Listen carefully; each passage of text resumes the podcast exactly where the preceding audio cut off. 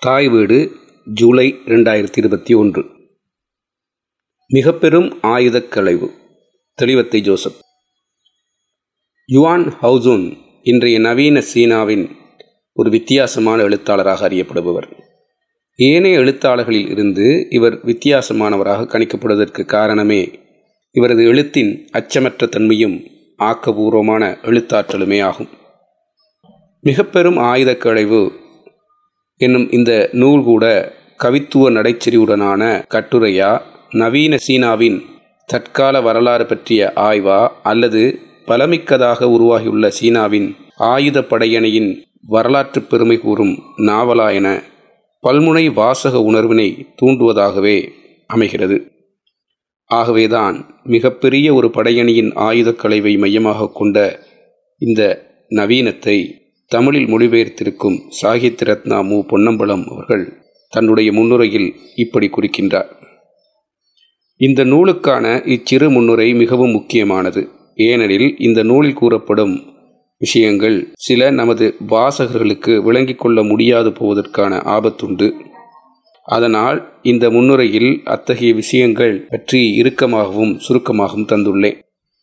இந்த நூலின் ஆசிரியர் யுவான் ஹவுசூன் இன்றைய சீனாவின் வித்தியாசமான எழுத்தாளர். இவர் சீன படைத்தரப்பு பற்றிய சீர்திருத்த எழுத்தாளராகவும் படை பற்றிய ஊடகவியலாளராகவும் சோபிக்கிறார். நீங்கள் வாசிக்கும் இந்த நூலை அவர் ஆய்வு ரீதியான தற்கால சீன வரலாற்று நாவலாகவும் கவித்துவச் செறிவுடைய கட்டுரையாகவும் எழுதியுள்ள முறை மூலம் அனைவரையும் கவர்ந்துள்ளார். மாவோ புரட்சிகரமான நீண்ட படையணி போராட்டத்தாலும் குரில்லா யுத்தத்தாலும் சீனாவை ஒரு சோசலிச நாடாக்கினார். அதைத் தொடர்ந்து வந்த கலாசார புரட்சிக்கார் இன்னொரு பாய்ச்சலாக வரலாற்றாசிரியரால் புகப்பட்டது ஆனால் அதற்கு பின் ஒரு தேக்கம். சீனா தன்னை சுதாகரித்து கொள்ள வேண்டிய காலகட்டத்தில்தான் டெங்ஷியா ஓப்பிங்கின் வருகை மற்றொரு பாய்ச்சலை ஏற்படுத்திற்று. டெங்ஷியா ஆயிரத்தி தொள்ளாயிரத்தி எழுபத்தாறில் சீனாவின் தலைமையை ஏற்றுக்கொண்ட பின்னர் பொருளாதார உலகில் இனிமேலும் சோசலிசத்துக்கும் முதலாளித்துவத்துக்கும் இடையே எந்தவித பூசலும் இல்லை. பூனை கருப்பா வெள்ளையா என்பதல்ல பிரச்சினை. அது எலிபிடிக்க வேண்டும் என்பதே இன்றைய தேவை என்றார். இது உலகளாவிய முற்போக்குவாதிகளின் கண்டனத்துக்குள்ளாகிய போதும் இன்றைய சீனாவின் நிமிர்வுக்கு அவர் இட்ட அத்திவாரமாகவே இது நிற்கிறது. மாவோவின் கலாசார புரட்சியால் மூச்சுவிட முடியாது. இருக்கப்பட்டு கிடந்தனர் சீன மக்கள் என்பது முதலாவது. பெரும் சனத்தொகையை கொண்டிருந்த சீன பொருளாதார சுமையால் விழிப்புதுங்கிக் கொண்டிருந்த காலம் இரண்டாவது. டெங்ஷியா ஓப்பிங்கின் திறந்து விடல் சீன மக்களின் கட்டுக்களை அவிழ்த்து அவர்களை மூச்சுவிட வைத்ததோடு சீனாவின் பொருளாதார சுமையை குறைக்கவும் உதவிற்று. இதனோடு ஒட்டி வந்த ஒரு மில்லியன் படையினரை கலைத்தது அதற்கான இன்னும் ஒரு உந்துதல் சக்தியை கொடுத்தது. மிக பெரும் ஆயுத களைவு என்னும் பெயரில் உலகளாவிய பாராட்டை பெற்ற இந்நிகழ்வு உலக சமாதானத்துக்கான சமிக்ஞையாக கருதப்பட்ட அதே நேரம் சீனாவின் படைத்தரப்பையும் மேன்மைப்படுத்தியது.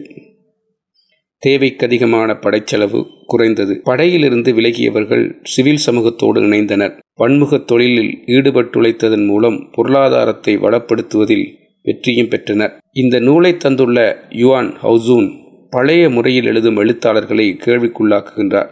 அவர்கள் பிற்போக்கு சமூகத்துக்கு உதவுகின்றவர்கள் என்றும் சாடுகிறார் என்கிறது இந்த நூலுக்கான மொழிபெயர்ப்பாளர் மூப்போவின் முன்னுரை. இருநூற்றி எழுபத்தைந்து பக்கங்களை கொண்ட இந்த நாவல் இருபது அத்தியாயங்களாக பிரிக்கப்பட்டிருந்தாலும் ஒவ்வொரு அத்தியாயமும் இரண்டு மூன்று பிரிவுகளாக உபதலைப்புகள் இடப்பட்டு வாசிப்பின் சிக்கல்களை உடைக்க உதவுகின்றன. நாவல் முடிந்த பிறகான அறுபது பக்க பின் குறிப்பும் அதையே செய்ய முனைகிறது.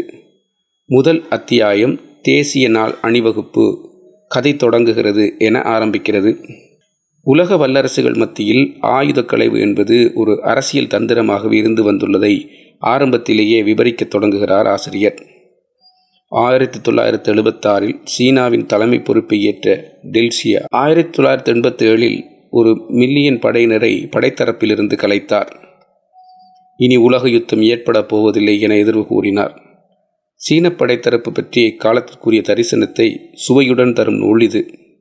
இலங்கை போன்ற நாடுகளின் படைத்தரப்பு டெங்ஸியாவை புரிந்து கொண்டால் போரின் போது கைப்பற்றப்பட்ட பொது மக்களின் காணிகள் போன்ற அவல நிலைகளும் தீரும் என்கிறது மூப்போவின் முன்னுரை. படையினரால் போர்க்காலங்களில் போதும் போரின் போதும் கைப்பற்றப்பட்ட பொதுமக்களின் காணி மற்றும் உடைமைகளை அவரவர்களிடம் ஒப்படைத்துவிட்டு புதிய சிவில் வேலைகளை செய்ய முன்வர வேண்டும். படைத்தரப்பினரின் காணி அபகரிப்பினால் இருக்க இடமின்றி வசிக்க வீடின்றி தெருவில் அலையும் பொதுமக்களின் அவல நிலையும் பிரச்சனைகளும் தீர இது வழி சமைக்கும். பொதுமக்களே படையணியினரையும் விட சக்தி மிக்கவர்கள் என்பதையும் வலியுறுத்துகின்றார் யுவான் ஹவுசூன். ஒரு தனிப்படை வீரர் தனது தலைவரை திருப்திப்படுத்த வேண்டும்.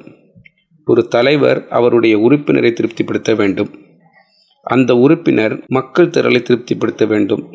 எப்படி பார்த்தாலும் இந்த மக்கள் திரள்தான் மிக புதிய படையினராவர் இன்னும் புதியவர்களை ஒதுக்கிவிட்டு பழையவர்களை பாதுகாத்தல் என்னும் கோட்பாடு பின்பற்றப்பட்டால் பிரச்சினைகள் தான் அதிகரிக்கும். ஆயிரத்தி தொள்ளாயிரத்தி எழுபத்தாறில் சீன குடியரசின் அதிபராக பதவியேற்ற டெங்சியா ஓபிங் இனி ஒரு உலகப் போர் ஏற்பட வாய்ப்பில்லை எனும் யூகத்தில் நாட்டின் பொருளாதாரத்தை கட்டியெழுப்பும் நோக்கத்தில் சீனாவின் படைத்தரப்பை அடியோடு மாற்றியமைக்கும் தீர்மானத்தை முன்னெடுத்தார். ஆயிரத்தி தொள்ளாயிரத்தி அறுபத்தி ரெண்டில் ஐநாவின் பொருளாதார குழு அறிக்கையின்படி உலகின் படைச்செலவுக்கான தொகை நூற்றி இருபது மில்லியன் டாலராக இருந்தது. ஆயிரத்தி தொள்ளாயிரத்தி எண்பத்தி ஐந்தில் அது ஐநூறு மில்லியனாக உயரும் வாய்ப்புள்ளதாகவும் அந்த அறிக்கை குறிக்கின்றது. இது பெரிய அளவு தொகையான பொருள் வளத்தையும் மனித ஆக்கத்திறமைகளையும் ஆக்கத்துக்கு பயன்படுத்தாது அழிவுக்கு பயன்படுத்துவதாகவும் அவ்வறிக்கை தொடர்கின்றது.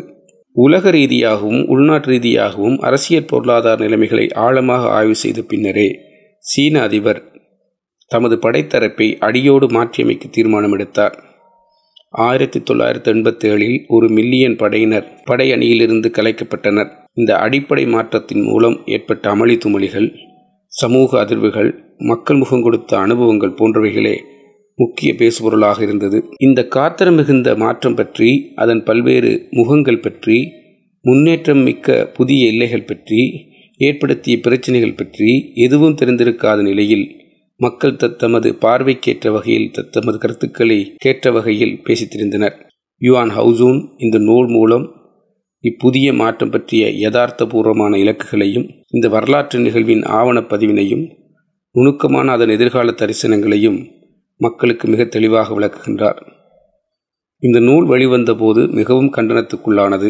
கலைக்கப்பட்ட படைத்தரப்பின் பெருமதிகளையும் விசுவாசத்தையும் அர்ப்பணிப்பையும் பாராட்டியவாறே அதன் இருண்ட பகுதிகளையும் கீழோடு ஊழல் பிரச்சினைகளையும் மறைக்காமல் சுட்டிக்காட்டுகின்றார். நேரடியாகவும் விரிவாகவும் சீன படைத்தரப்பு பற்றிய வெளியுலக அறியாத மிகுந்த தகவல்கள் படையணியினரின் உயர்மட்ட கலந்துரையாடல்கள் அரச அறிக்கைகள் போன்றவற்றை இணைத்து வாசகர்களை கவரும் விதத்தில் ஆக்கப்பட்டுள்ள புனைவு இது.